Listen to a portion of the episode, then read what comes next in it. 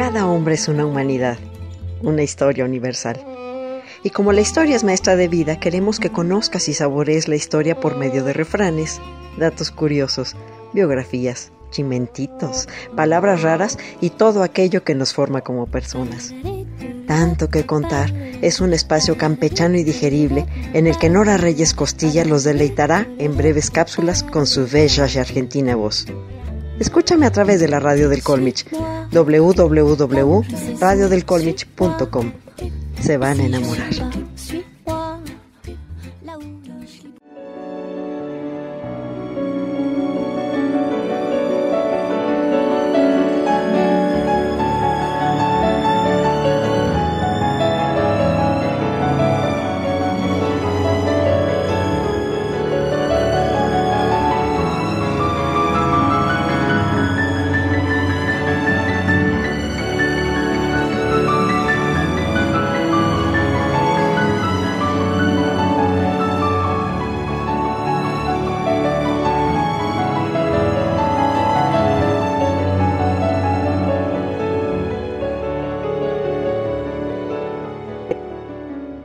Yo sé que les gusta y se divierten con él y casi, casi puedo verlos entrecerrando los ojos y acercándose muy amorosamente a las bocinas.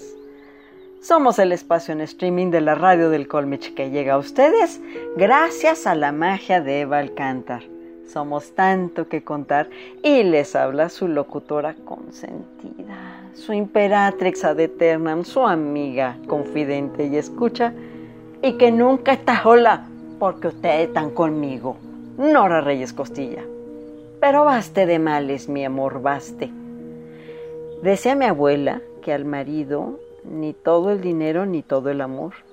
Y la emperatriz Carlota Amalia aplicó muy bien este dicho cuando tuvo que elegir entre sostener por dos años más un imperio indefendible o exigirle a su marido que tuviera pantaloncitos y respondiera como el noble y educado hijo de reyes que él era.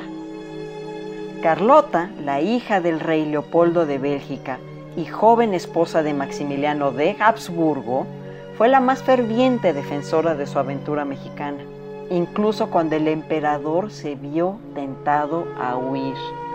Era excelente amazona, aficionada a la filosofía y la historia.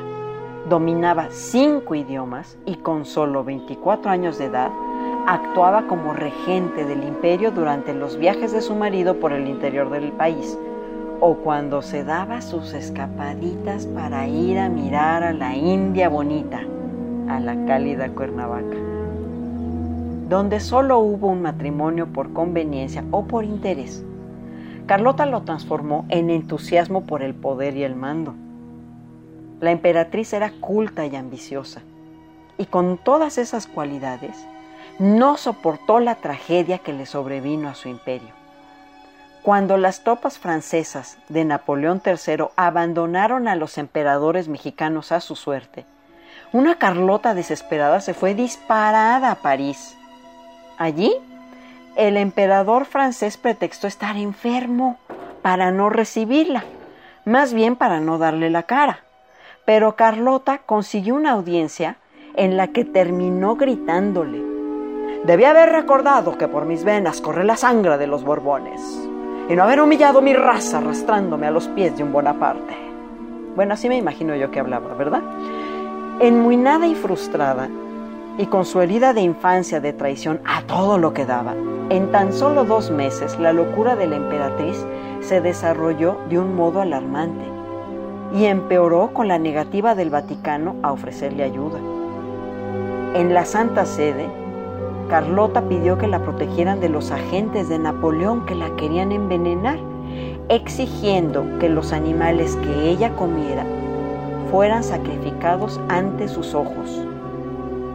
En la sede papal la recogió su hermano Leopoldo II para enclaustrarla en Bélgica. Por supuesto, ya nunca volvió a México y solo llegó a enterarse de la muerte de su marido seis meses después de su fusilamiento, ocurrido el 19 de junio de 1867. La joven Carlota aún tuvo que vivir 60 años más encerrada en el castillo de Laeken hasta su muerte en 1927.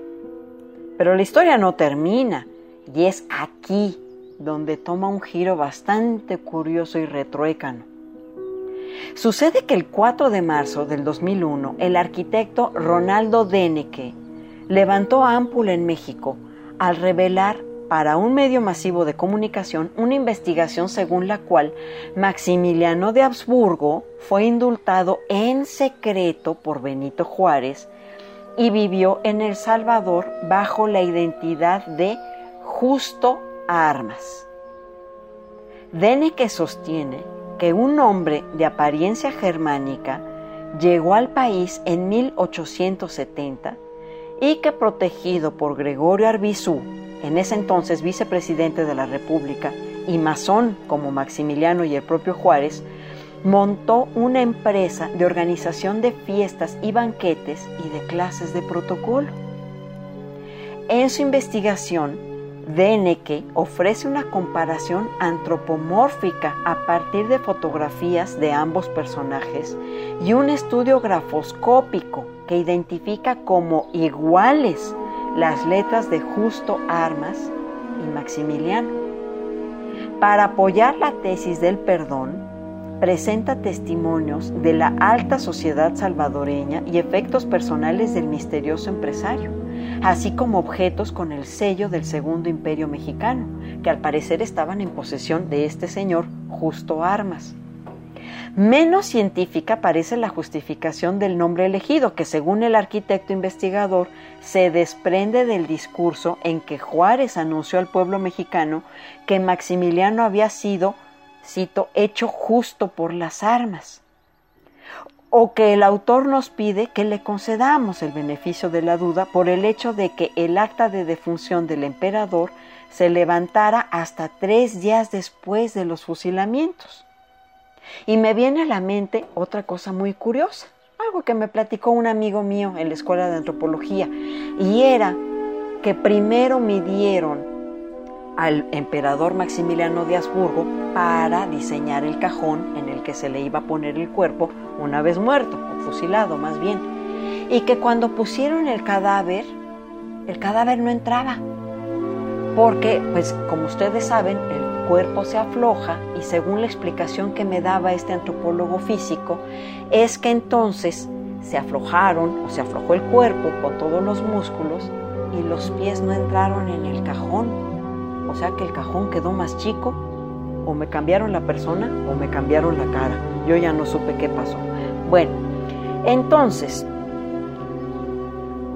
lo que acabó de provocar el enojo e incluso el desprecio de muchos mexicanos fue un estudio de ADN sobre los restos de armas, sepultado en el cementerio municipal de El Salvador, que concluyen que si este no era Maximiliano, sí era al menos un Habsburgo.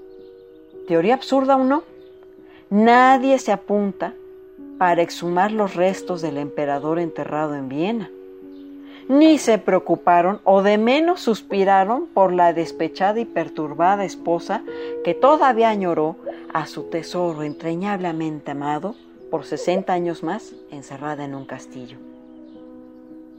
Tal vez en ese matrimonio que guardaba las apariencias y se sostenía por la nobleza de su rango, aplicaba el refrán de matrimonios por amores causan muchos sinsabores.